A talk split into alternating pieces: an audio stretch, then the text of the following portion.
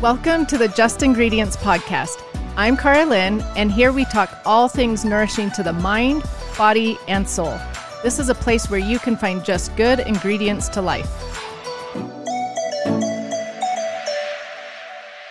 10 years ago, the founders of Viori Hair and Body Care met the Red Yao tribe in the Longsheng Mountains of southern China. The women of the tribe are famous for their incredibly thick, long, youthful hair. They wash it only with a special blend of Longsheng rice water and other simple ingredients. They shared their recipe with Viori, so Viori can share it with you in hair care shampoo and conditioner bars that give you soft, healthy, shiny hair while helping to preserve the red yao culture and economy. All Viori products are vegan, sulfate free, paraben free, cruelty free, and plastic free, and they're all made with Longsheng rice from red yao farmers.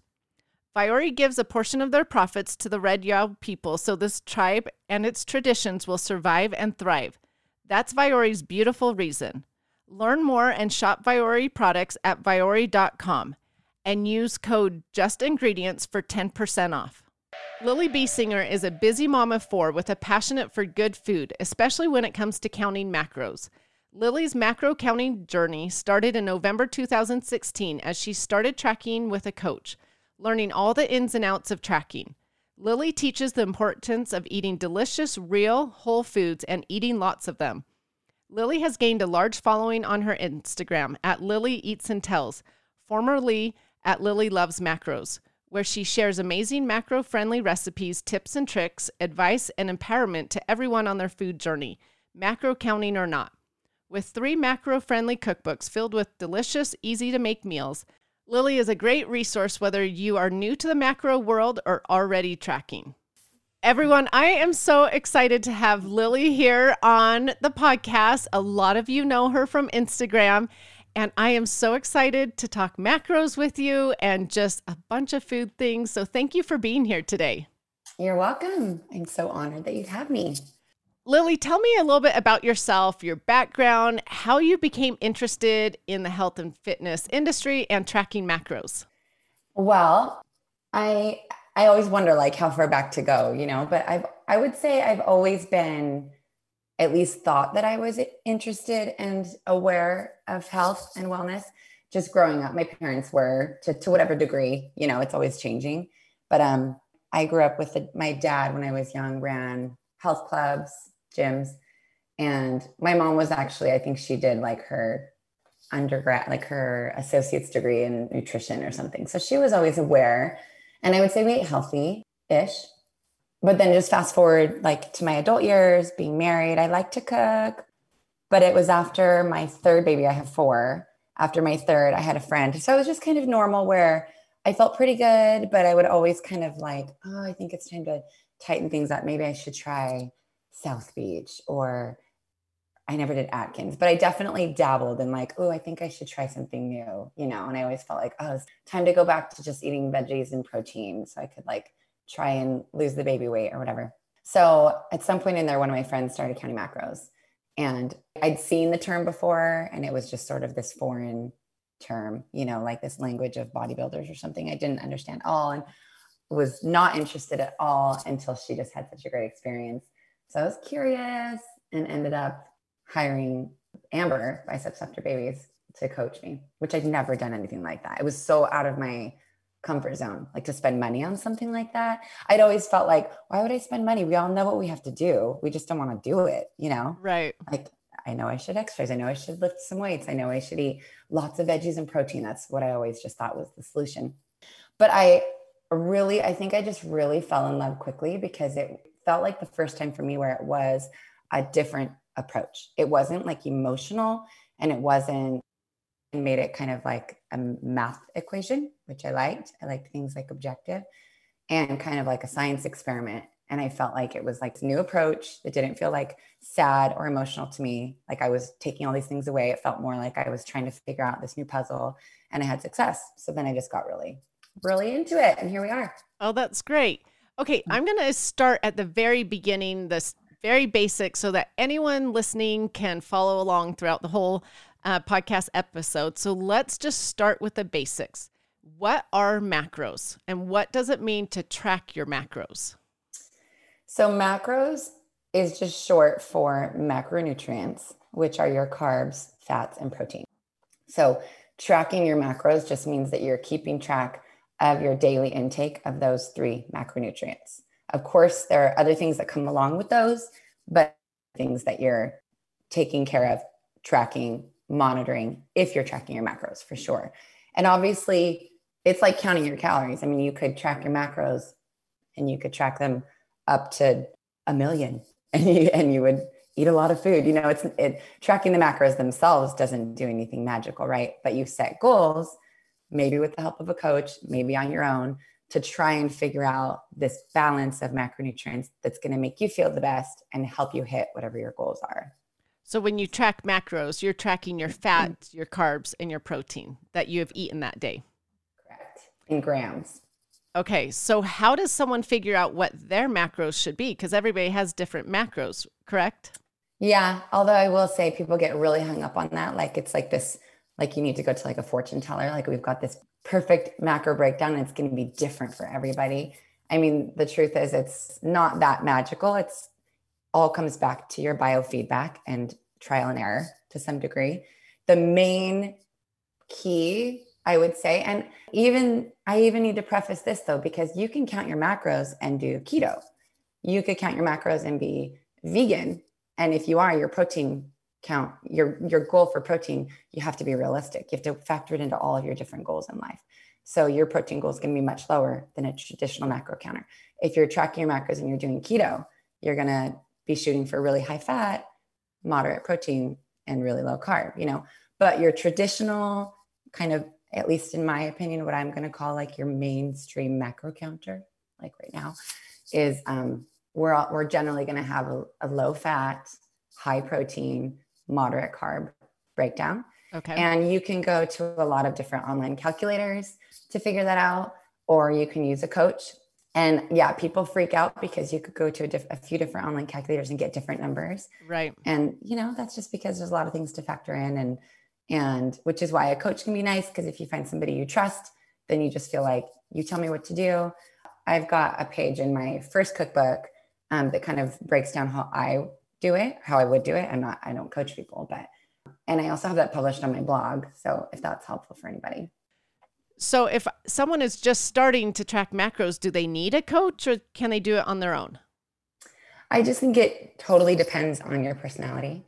And if you benefit from having like someone to be accountable to. But also, I do think there's a huge learning curve. And when you have success, it's so much easier to keep going, you know, right. when you have that reward. So I do think in the beginning, it can be really beneficial to have somebody that you can ask questions to and somebody that can really, that you are reporting to, because it might just keep you more really on track. Because then if it's going to work and you see the results and you feel great, then it's so much easier to sustain after that. I don't think you need a coach for very long. And I definitely think you can figure out if you're the kind that just is so likes to do thing on things on your own. There's so much information out there. You you can do it on your own. But it's like anything, a coach helps. Okay, good to know. Yeah. So if someone is just starting to track macros, can they eat whatever foods they want as long as it fits in the macros or do you suggest certain foods? Okay, that's like the money question.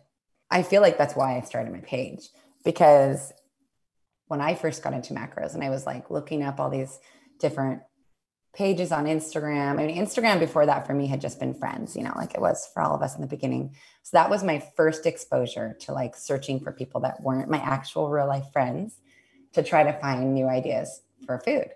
And it was so disappointing because it was like, it was still, I feel like, just owned by like the men, the men macro account. Man, oh, that's interesting.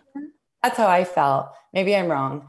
And just so many like macro friendly stacks of pancakes with protein powder and Pop Tarts. Like it felt like there was this obsession with proving we can eat whatever we want and still count our macros.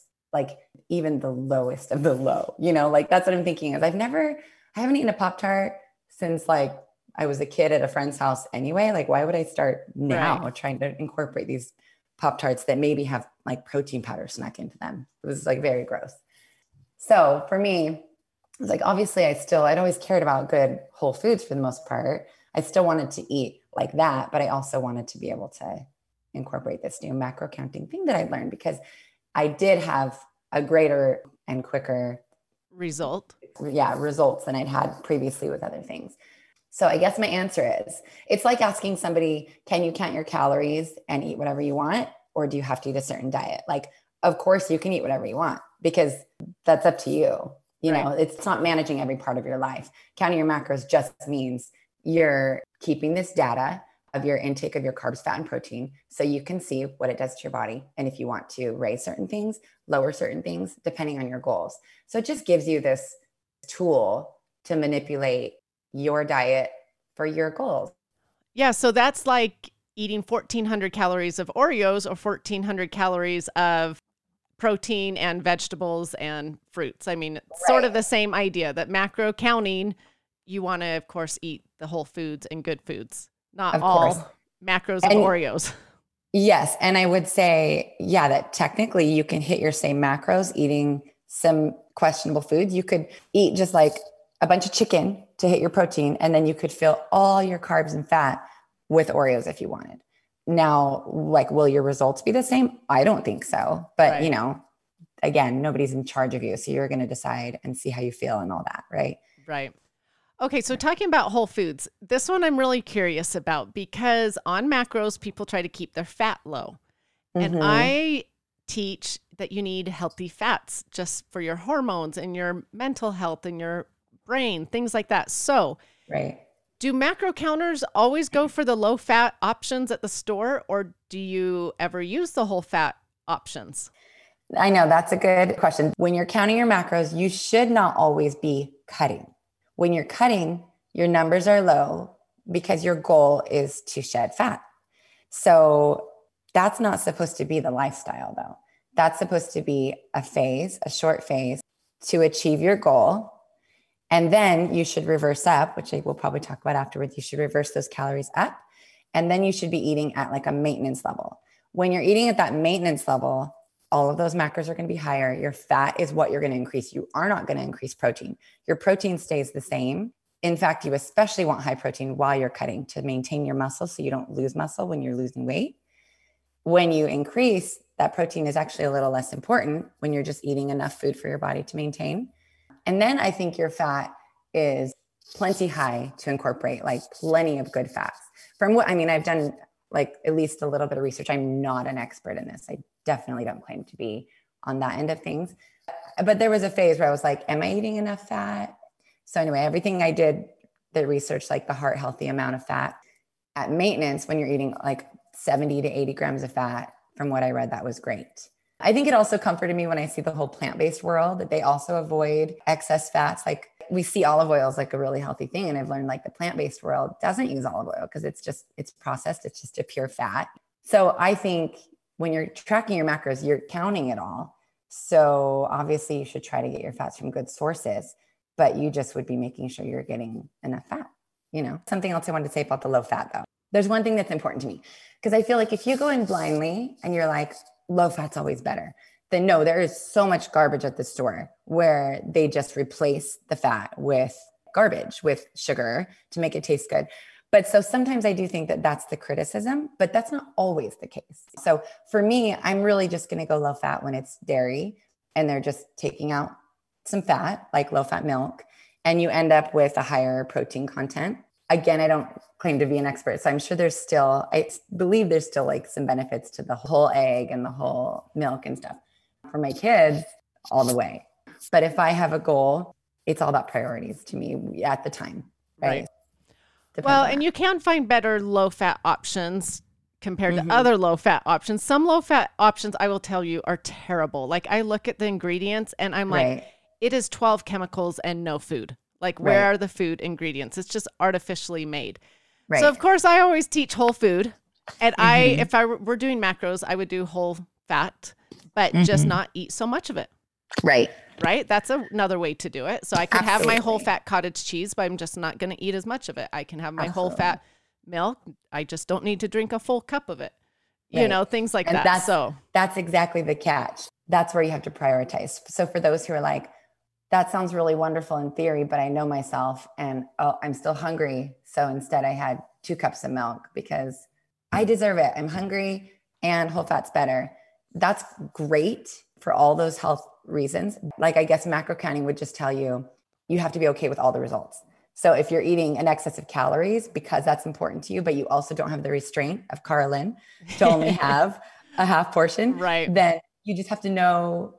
That's what I love about macro counting. It's just the data so that you can figure out what the results are, and then you decide what your priorities are. You know. Do you think some people put their fat too low though? Yes. Their fat numbers, I should say. Yes, absolutely. If it lasts too long, especially. I think that if your fat is low, it should be very short. I agree because women actually need healthy fats, especially for their hormones. We mm-hmm. actually need those fats to create a lot of our hormones. And so sometimes if people are having hormonal issues, I'm like, mm, let's look at your fats. Don't right. cut them, you know, too small. So like for me, I've had some like concerns with that just in my own head. So for me, what I do when I feel like that is I do, I completely change my macro balance. Having said that, I don't actually, I haven't tracked diligently in like a really long time. So it's not like necessarily what I'm doing, but I'm still always in my head aware of that breakdown. So if I'm increasing my fats, I'm just naturally lowering my carbs. I'm not so worried about if I'm gonna eat whole fat cottage cheese, I'm only gonna eat a little bit. It's more like if I'm gonna increase my fats and make the goal over 100 and a lot of my calories are going to come from there i'm just going to look at my calories and naturally i'm going to drastically reduce my carbohydrate intake during that time so that my calories are still where I want them, whether I want to maintain or lose, etc. Right. Well, sense. and don't you think it differs a little bit for people of how they feel? Because I know, for instance, I feel better with more fats, whereas my mm-hmm. sister does not because she doesn't digest them well. And so she totally. has a lower fat number than I do. So I think yes. it's individual as well. Like you can look at the calculators, but working with a coach, and figuring out for yourself really what how your body feels the best i think is important too exactly which is why i say yeah those calculators it's all just a starting point but really all that matters is your biofeedback how you feel and then you and that's what i like about it is once you're doing something it gives you a starting point to like manipulate the numbers from there to figure out what really does feel good for you and that's all that matters right okay so you were talking about cutting maintaining, mm. reverse. Explain to brand new macro counter what those terms mean and where you start. Do you start at maintenance or do you start at cutting? Just depends on what your goal is. If your goal is to shed fat, like we hate the word diet, it has such a terrible connotation, but I'm super practical and it's hard for me to get behind like using so many careful words. So to me, it's like if you're trying to lose weight or shed fat, you're dieting you're going to be eating in a deficit, in a caloric deficit. That's priority number one.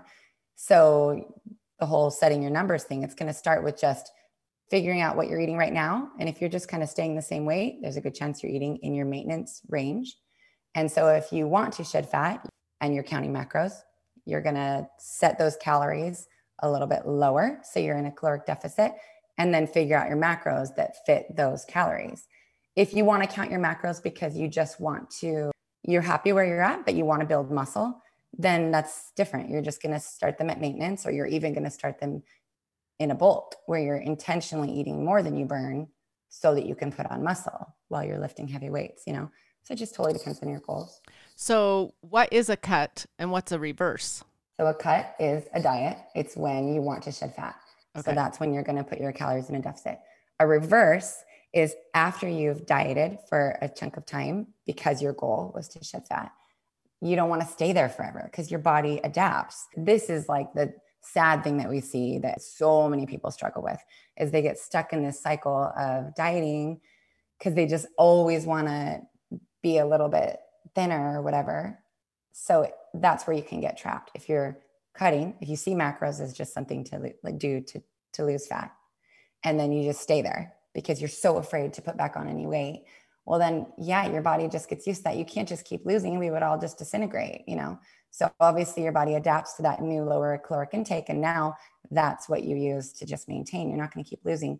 Then you're afraid to increase when in reality maybe you cut at 1600 calories you can probably maintain that same weight even the weight you got to maybe plus a little bit eating 2000 to 2400 calories So the reverse is the process of increasing your calories to then eat a good, healthy amount of calories every day to maintain your weight. And that's when, yeah, that's how you're going to make sure you're not messing with your hormones and all these other things. Is you should be spending most of your time at maintenance and then just using maybe short stints to cut when and if you have body fat you want to lose. So, how does someone know how to reverse? Like, how do they know how many calories to go up to or how so, to change their macros? That's another thing that like is kind of overcomplicated and doesn't I don't think it needs to be. So when I first did it, I was with Amber. So my experience was so positive. It's not as simple for me now. So I feel like I can identify with all the people. But for me in the beginning, it was like I did this like three to four week cut. And then I was happy and was like, I don't want to lose a bunch of weight. I just wanted to like feel good. I feel good now. What do I do now? And so then she, as my coach, gave me, I think, an additional every week I was supposed to eat 100 more calories per day. So you increase that 1600 a day to 1700 a day for a week. And as I watched my biofeedback and I still felt really good, the next week we increased more and more and more. And all of that by way of carbs and fat because my protein was already plenty high. So then you're just increasing to get to a healthy fat range and lots of carbs. So then you can kind of play with it and decide what's more important to you. If you like to eat a lot of carbs, like how you and your sister feel different. If you prefer a higher fat diet or a higher carb diet, those can kind of fall where they do. But I feel like what I was going to say is what's overcomplicated is because people are so afraid to like watch the scale go up or gain weight. I think the instinct is to increase really slowly when in reality, you could jump up probably three to 400 calories right away. And you might see a little bit of increase on the scale because you've got more food in your system. You're eating more carbohydrates, so your cells are holding more water, all those things. But you're not going to just like gain a bunch of fat. You, and then you can kind of go from there and increase a little bit more. And you're sort of testing trial and error, seeing like, okay, this is where I started to see the scale tip up and I'm feeling a little bit less comfortable. Maybe I'll like hold right here or go down a little bit and hold right there. Okay. So if you're tracking macros, mm. are there other food groups that you look at like sugars, artificial sweeteners, or it's just purely you guys are going to look at the fat, protein, and carbs? That's just back to kind of the same thing I said before, where it's just up to you. Again, saying like, if you do keto, can you eat this kind of oil or only this kind of oil? You know, you decide how pure, how clean, how you want your body to feel. So the, the counting of the macros is just what it is. It is the counting of the macros. Okay. Those three macronutrients. You decide like how good you want to feel and okay. how much you want your gut to work properly and all that, you know. So let's talk artificial sweeteners because I know on your uh, Instagram, you've talked about them recently mm-hmm. and you've cut them out. They weren't yes. making your stomach feel good? Yeah. And I mean, full transparency, I'm so far from perfect. I do. I'm like afraid to say this on your show. You can edit it out if it's offensive. I do still drink Diet Coke. no, not so offensive. For me, it's like I want to know when I'm choosing the thing that is not benefiting my health, you know? So right. if I want to have a Diet Coke in the afternoon, I'm having a Diet Coke. I'm certainly not pretending that it's helping me toward my health goals. What I don't want is sucralose snuck into all of my protein powders and my green drinks and my all these things that I thought were helping me in the beginning, you know? Right. So, yes, for me, it was completely from you, Karalynne. I still, when people ask me about that, I'm very like, I'm not an expert. Go look at Karalynne's page. I just know what she's told me oh, on Instagram. Nice. She doesn't know she's told me, but and I know that I didn't feel good when I was consuming a lot of sucralose. And even still, I don't feel like I was doing tons, but yeah, I think there's definitely a danger when you start counting your macros, especially if you're following all these influencers who are eating a lot of this stuff. There's a danger that suddenly you're like filling your pantry with these things you never even would have bought before and you're working them into your diet like this sugar-free syrup. And I am really embarrassed that it's like I've got this one sugar-free syrup that's still mentioned once or twice in my first cookbook and I don't feel like I can take it out. You know, it's all right. out there. It's not like a main ingredient, it's a drizzle, but I definitely wouldn't like purchase that now. Well, I love that you talk about it. And here's why because so much of the low fat, the low calorie things out there have artificial mm-hmm. sweeteners in it.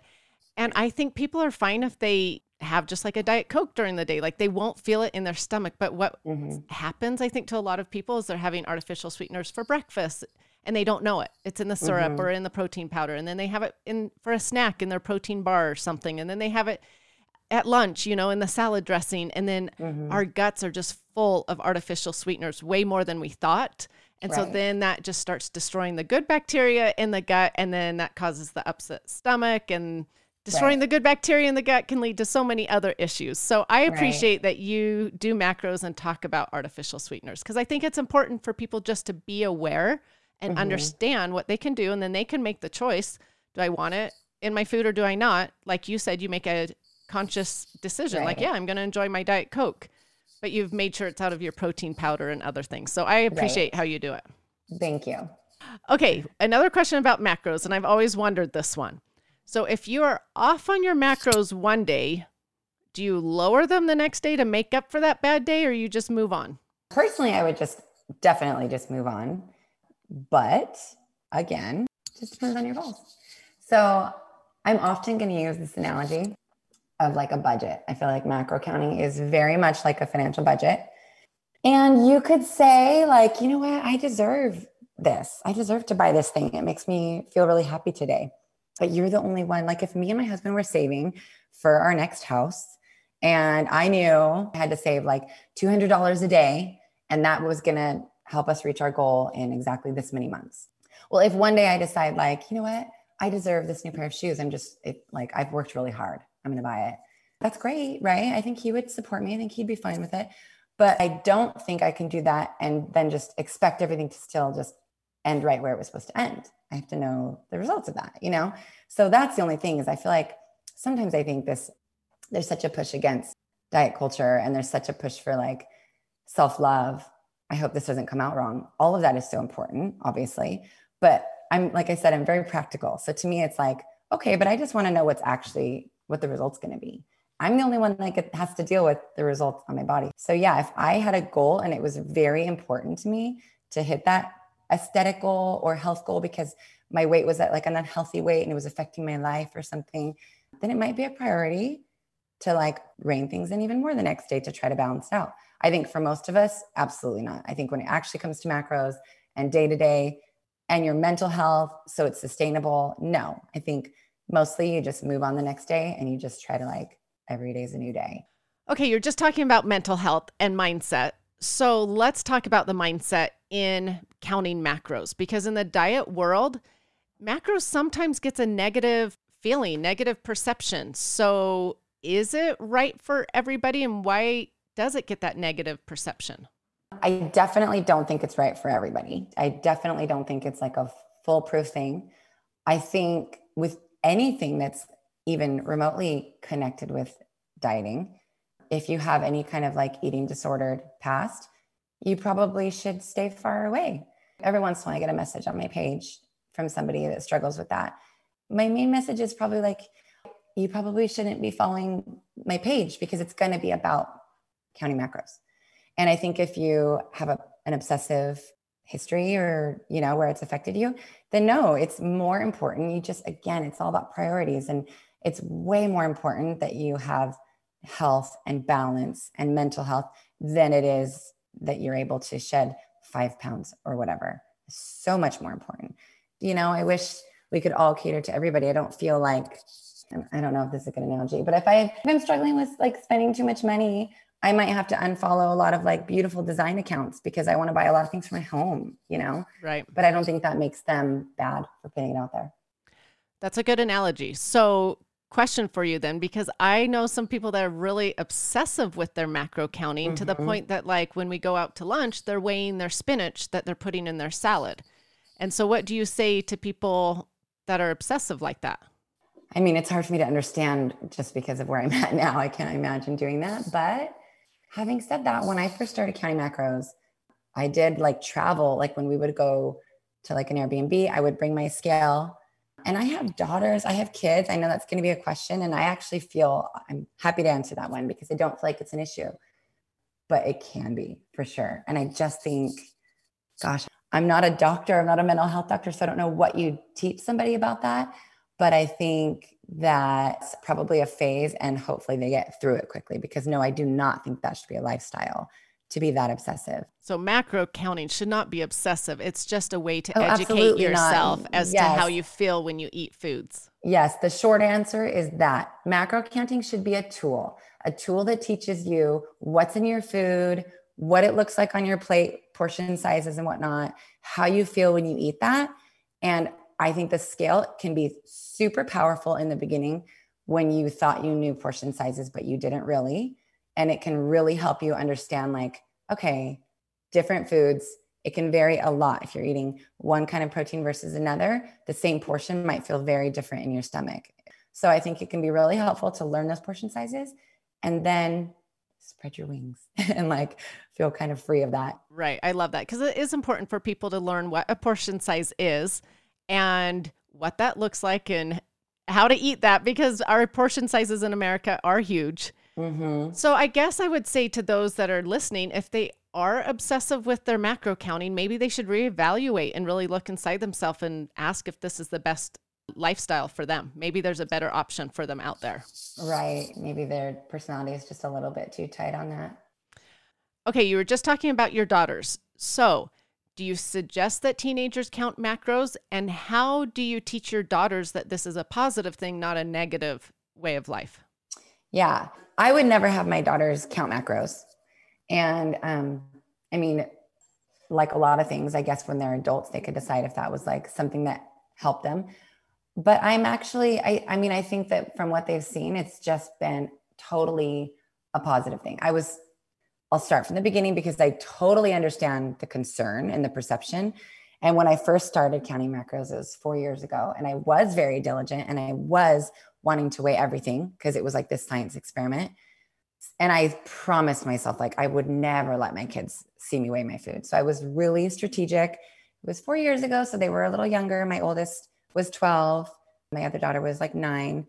And for a long time, I felt like they had no idea. But eventually, I realized, okay, this isn't realistic for me to continue using the scale like this and not think that they'll catch on. So then I just made a really obvious effort to focus on the positive. And it was always like figured out I love to lift weights, I'm feeling stronger, and I want to make sure I'm getting enough protein for my muscles because I'm doing all this research and you need plenty of protein for your muscles and you need plenty of fat for your brain and your hormones. And, you know, the more carbohydrates I have, the more energy I have, and I want to run tomorrow. So everything was just with that angle. It was just like, I'm weighing this to make sure I'm getting enough protein for this, all this research I've been doing. I don't even feel like it ever crossed their mind that the scale was related to like some kind of depriving or, I mean, I've just, because before that, yeah, I was always like, I will never, my kids will never hear the word like the F word, FAT. They will never hear that I'm trying to lose weight. I was like so set on all this. And now I'm loving this macro counting thing and thinking, like, oh my gosh, I cannot let my kids think I'm, you know. Right. So, anyway, luckily, as they've gotten older too, my goals have changed so much. And I mean, it's my business. So obviously, I'm building meals on the scale all the time, but they're just so aware of what it is to me. And it's to calculate. So we know what's in this food. Nothing is off limits in my house that's what I'm always telling myself too is all the families out there that had moms who like are not eating bread, not eating carbs, trying a new diet, you know, and I'm I feel really grateful that once I found macros, I have never tried some random diet. It's always just knowing what's in all of our food. There's every food group is always around. There's so many fruits and vegetables. There's always carbs. There's always fats. You know, there's nothing that's like off limits. I don't think my kids will have any memory of depriving you know? Well, I love that one, you're not depriving. And 2 mm-hmm. I love that you're educating. Like, hey, I need to eat this amount of protein because I like to lift weights and I'm going to run tomorrow. So I need extra carbs. So I think it's important to educate our kids. And I appreciate that you do that rather than like, oh, I have to do this to lose weight because mm-hmm. that's when the mental issues happen and that diet culture negativity happens. So I appreciate right. that you educated. So, talking about managing macros, because you just let's talk about protein a lot of people struggle with actually getting enough protein. I'm actually one of them. I always have mm-hmm. to like get more protein in. What are your recommendations for getting in more protein? And do you have like favorite protein snacks? My answer is pretty simple here though, because if you don't eat meat, then it's a lot harder. If you don't eat meat and dairy, it's exponentially harder. But I do eat both of those things. And not to push my own book, but this is why my first book is built the way that it is. My first cookbook is based around lean proteins that you prep in bulk and then use throughout the week. And that's because that is just legitimately the way that we eat. And so it was naturally when I started my account, I was just sharing what I was eating. And eventually that grew into like putting recipes on the blog and eventually cookbooks. And that's how we eat because that's the easiest way to manipulate your protein. So much that I almost can't identify anymore with what it's like to not be able to hit your protein. I have to scale back. I have to really limit. you need to help me then because I cannot get enough in. You just have to make delicious lean proteins that are in your fridge ready to go. And then it's like if I was to track my macros diligently, I would count, I would track them the night before and I would see those holes. I would see, oh, I'm 50 grams shy of protein. Well, lucky me, I get to add 50 more grams of chicken to my salad at lunch. I get to eat extra egg whites in the morning or throw in an egg. I get to like add a bunch of extra pulled pork to my sandwich at night. Those are like huge wins to me. I would die to be able to just add excessive amounts of these tasty proteins to my meals. I'm always kind of scaling back because I really love a protein shake at night for dessert too. Right. I do so know I that. Actually, so I hit my goal too fast. But I think if you've got tasty proteins prepped, that's the key. You can't go into it thinking you're going to eat like a packaged meal from Trader Joe's and that that's going to help you hit your protein goal. Because anytime these foods are all combined for you, you're going to get all this carb and fat along with your protein. So you can't control your protein because if you want to double the protein, you're also doubling your carbs and fat. So you want to keep your protein lean and separate so you can add it into everything. And then it's so much easier to increase that number, you know. Okay, talking about your protein shakes, I do see you make them at night on Instagram. So yeah. tell me your favorite thing to make in your shakes. That's like this guilty pleasure for me. I feel like, oh, would I feel better if I didn't go to bed with like a full tummy every night? But it's just so important. Have you seen The Family Man? Yes. It's like my favorite Christmas movie. And when she's eating the chocolate cake and she's like, it's too important to me. it's like my line. I just feel like it's just too important to me. I just love this big, giant protein shake at night. I mean, it's one scoop of protein, but it is big. And I top it like it's like a full ice cream sundae kind of, but I top it with powdered peanut butter and almond milk whipped cream and some cocoa nibs. It's the same every single night. Toasted almonds. And I do weigh these things, not even because I'm tracking so much that like, will it fit or will it won't fit? Just because like I know exactly the portions for this 400 calorie shake that I love. So I build it on the, the scale, and every night is 10 grams of cocoa nibs and 10, 10 grams of almonds and a little bit of GTG bar and a little bit of Rice Krispies. It's like the layers just keep growing. but it is so amazing. My husband's hooked on it now too. And it's like shake hour. It's like, is it time yet? And then we sit down and we watch a show, and it's just a precious thing for me. well, at least it's got protein in it and it doesn't yeah. sound terrible. It's a good protein shake. And I know you use good protein powders. So yeah, make sure it's you're just enjoying. Yeah, you're yeah. just enjoying it. Yeah, it's definitely, and it, it really is like, it's so filling. But yeah, when I look at the macros, it's like a 30 carb, 30 protein breakdown, like pretty much how I like all my meals to kind of be broken down, kind of barbells, like lower fat and the carbs and protein kind of match.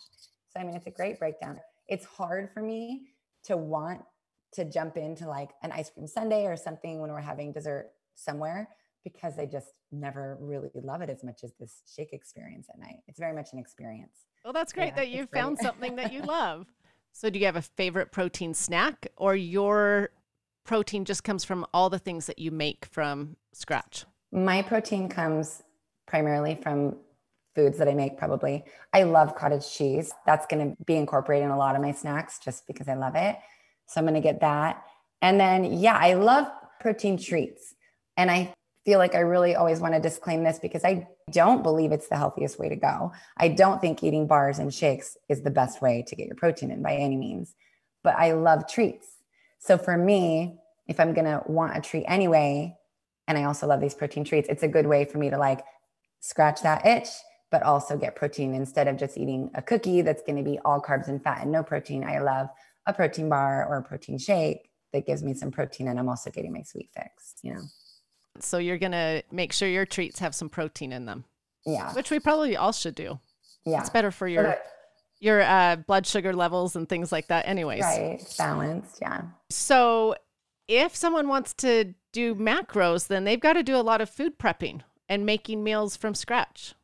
I mean, you don't have to. I think it's a lot more enjoyable if you do so that you have delicious food. I mean, one of the things that's most important to me are yummy homemade sauces because I just feel like your meal can go from boring to like amazing and you don't it doesn't need to be always so rich in olive oil and these things that make that are very calorie dense. You can that's the thing about macro counting right? If you've got room for the fats and you want to spend the fats then wonderful you can drizzle on a bunch of olive oil or whatever.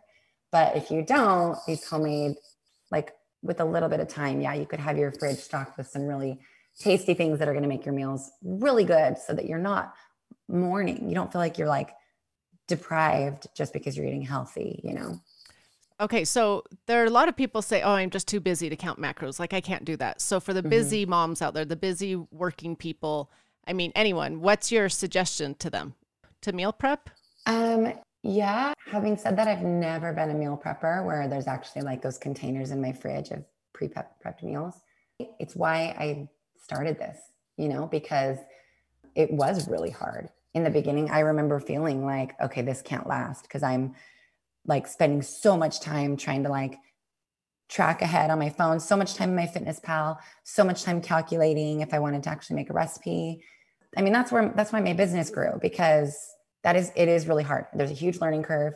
And if you're not using someone's recipes like mine that are already calculated for you, then you're either spending a lot of time calculating them or you're eating very basic chicken, vegetables, or a prepackaged meal. That's the worst thing to me is when you end up eating like packaged food because it's easier to track because you can scan the barcode. Mm. That makes me so sad. Like I remember in the beginning, I was more likely to eat In-N-Out when I started counting macros. I never ate it before, but I, with macros, I it was in MyFitnessPal. I knew how to track it, oh, so I was like more likely to eat In-N-Out than a salad from a restaurant because I didn't know how to track it. You know? Oh, that's so interesting. I know. But that so makes I, sense. Mm-hmm. For someone and it, that's just starting and out. it can get it can get dangerous if you just order a huge salad at a restaurant. It can be easily the macros of like a double cheeseburger. We all know that now, you know. So if someone's so, starting out, how do they track that salad from a restaurant? Yeah, that's like well, I could go into detail or just you do your best estimate. For the mental health, I would say you do your best estimate and you just try to be smart. And my biggest tip would just be to keep the very calorie dense things on the side, not because they're bad, just like good fats are good for you, but restaurants are going to put a lot of those fats on your salad, a lot of olive oil in your dressing, a lot of egg if you got a Cobb, a lot of avocado. I mean, your calories on that salad could, you know, be over a thousand before you know it. If you keep all that on the side and you're able to control your portion and know that you just got one egg in there and you just got maybe a quarter of an avocado, then I would just go through and I would track those pieces individually. I almost would never try to find like Cobb salad in MyFitnessPal because that could range. That could be 100 calories. It could be 2000 calories. It's all about the quantity of the items. So I would just do my best estimate. And a lot of those apps now have a lot of restaurant items mm-hmm. in them as well, which has made it easier for people. Right. If you're eating at chain restaurants, you can find a lot of things. Yeah. Okay. So you have released, like you've talked about, a few macro friendly cookbooks. So tell my listeners about those and where they can find them.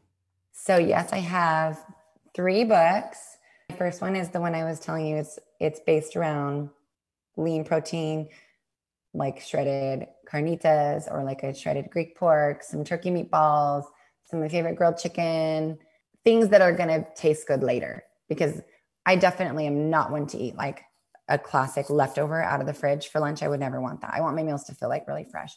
So that book is more how I eat. So I've got the protein prepped in the fridge, and then you can very easily, with the other recipes in the book, build your Greek pork pitas one night or your pulled pork sandwiches one night or a rice bowl with the grilled chicken or whatever. So you're going to have all these recipes that you're going to use that protein in.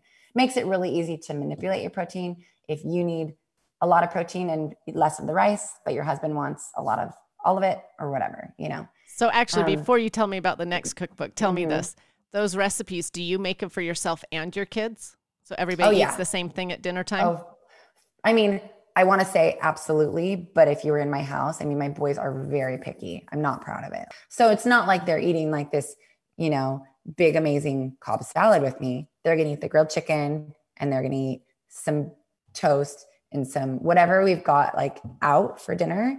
They're going to eat bits and pieces of it. Probably my girls are definitely going to eat what we're eating, but I'm not making two meals. No, definitely not doing okay. that. You're not making your own thing and everybody else a different, Mm-mm. a different recipe. But that book probably makes it, in my opinion, easier because it's so deconstructed because the protein is separate. So it's very easy to do a taco night out of the carnitas and the boys tacos can be really simple and mine and the girls will and Ross will have all of the mango salsa or whatever, you know, everything on it. Okay. And then your mm-hmm. second book. My second one was just the little Crunchwrap book. So that's more of like a niche. If you follow me, know that I'm like so obsessed with this Crunchwrap for lunch. And they look amazing. Let me tell you. When you I mean, show honestly, them, sometimes I'm like, I want one of those right now, but I do they're, not have all of those ingredients right now. They're amazing. And especially when you count your macros, things, it's like when you're a shopper and you get something so good for such a good price, you're like, is there something better? I don't know. I don't even care because the value of this, it's like so amazing and it's so good, such good value, and the price is so low. I don't ever need something different. That's how this feels to me. It's like the macros of a light salad and I love salad. I eat a salad most nights because I really, that's when I love a salad. But sometimes you want to eat with your hands, is how I am. I want to like hold a big sandwich or something. It's just very satisfying. So, anyway, obviously, I have strong feelings about it because I made a whole book about them. that's awesome. And, um, yeah, just my favorite combination. So, that one's much more like niche and just kind of fun, like buying like a sandwich cookbook, you know. And then the third one is my newest one, probably my most popular one. And it's based around one dish meals. So I've learned because that is not as much how I cook, but I've learned that for other people, they find it a lot easier because it's just you're making the whole meal in one casserole dish, one sheet pan, one pot, and it's all calculated, which I will say that was probably the hardest thing for a macro counter is to figure out like, well, I used to love to make chili, but how on earth do I calculate all these ingredients in this chili and right. figure out what my portion is? I can't cut it into eight pieces, you know. Right. So that's where this is a value to people, especially I think is when you count your macros, you want to be able to follow a recipe. And then you've got this big pot of chili and you can scoop out 400 grams of it and log my recipe from MyFitnessPal, however much you want in your bowl. And the macros have been calculated. So, so you've calculated all the macros for them. Yes. That's that's a really nice tool to have. Yeah, uh, it is. Honestly, when I started, I was I remember buying like these healthy cookbooks, but realizing even though these recipes say this is what the nutrition would be, it's very general. And right. it's like, oh, about a sixth of this is going to be about this, depending on what you use. So I think as a macro counter, you learn like on blog recipes when they show the nutrition, there's just a lot of margin of error. So it's kind of like when you speak the same language, it's refreshing, you know, like I've I've definitely like checked every ingredient, and it's all very there's always going to be margin of error because if you cook your soup longer and more of the liquid evaporates yours is going to be a tiny bit more calorie dense you know but those are all things that we have to be human about and let go right so that cookbook is family friendly as well oh yeah definitely and i've tasted some of those recipes and they are delicious so you've done a great job at Thank those you. recipes Thank you. So, are there any other tips or advice that you would give people who are tracking macros or those who want to get started tracking macros? I mean, I would just say, um, yeah, it's like the really specific things. If it feels so overwhelming and you really want to do it, first evaluate if you really want to do it. If it makes you feel crazy and obsessive and unhappy, those are all signs that you shouldn't do it. right. If it makes you feel excited because you're the kind of person that likes things to be kind of objective instead of emotional, and you appreciate this like Tetris and this science experiment sort of to have data points to figure out what makes you feel best, I think it can be a wonderful tool. And then I think you just have to kind of check yourself. And if it's becoming obsessive, maybe step away, you know. But I do think that once you get over that learning curve and you've really learned how to count your macros, it can be an incredible tool in your arsenal so that you don't ever feel like, oh, what do I need to do? Do I need to stop eating carbs? Do I need to cut out all sugar? Where for me, it's just such a balanced way of living because nothing is off limits. Everything just has value, and you know how to swap things out so you still feel good if you decided to eat a giant donut or whatever, you know. No, that's perfect because there aren't restrictions. There's just boundaries, basically, right. is what it is. And then you get to choose whether you're going to choose the foods with whole food ingredients or not, and how much right. you're going to eat of all of it. So it, there is a lot of freedom to it, even though yeah. the diet culture doesn't I show will, that sometimes. And maybe I'll say one thing that's really important to me. For anybody who has my books or does or uses my recipes, I think they would agree. I use tons of vegetables in my recipes. And I almost feel like macro counting, I've always loved vegetables, but it's kind of shifted the reason why I love vegetables, which I think is helpful. I think so many people see it as like, I need to get my greens in, I need to get my veggies in. Oh, good, I snuck. They're forcing in these vegetables because they're like vitamins, like a medicine, you know? Mm-hmm. And even though it's true that they're good for you and you want all those vitamins, I feel like that's like a lost resource. They're so delicious when prepared correctly. And I feel like there's so many amazing recipes out there, but generally when I'm building recipe, I feel like whatever recipe I used to do, it can have three times the veggies mm-hmm. and still be so delicious.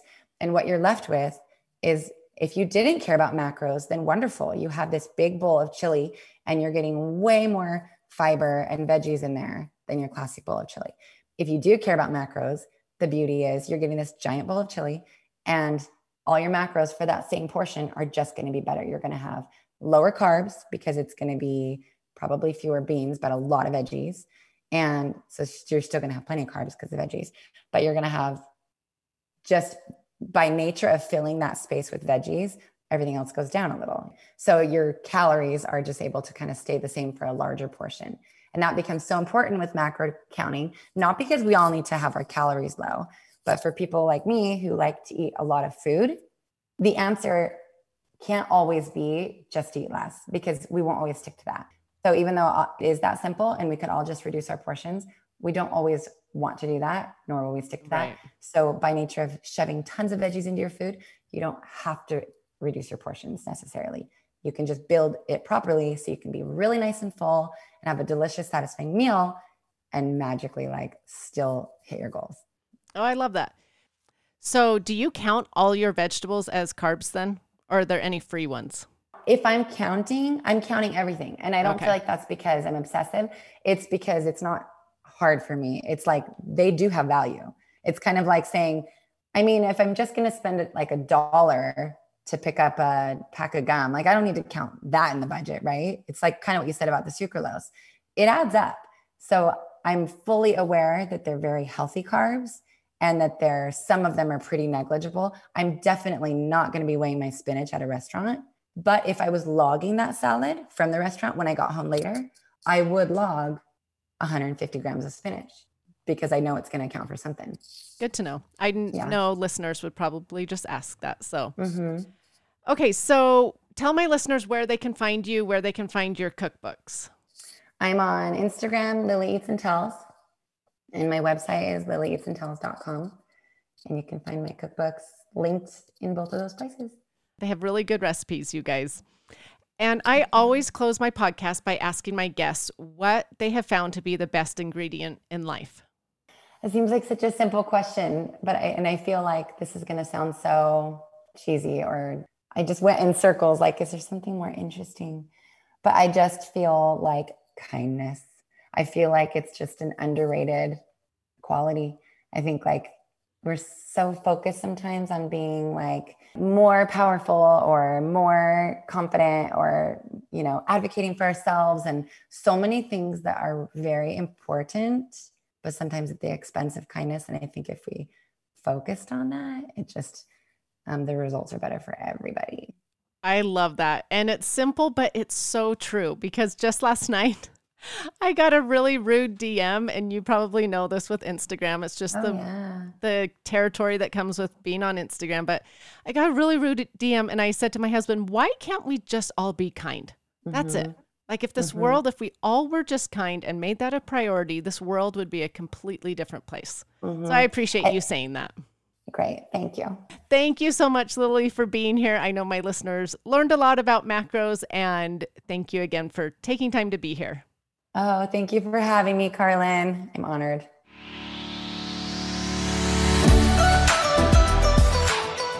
Thank you so much for listening. Remember to subscribe to the Just Ingredients podcast to learn more about your health and good ingredients to life. Plus, get daily tips at just.ingredients on Instagram.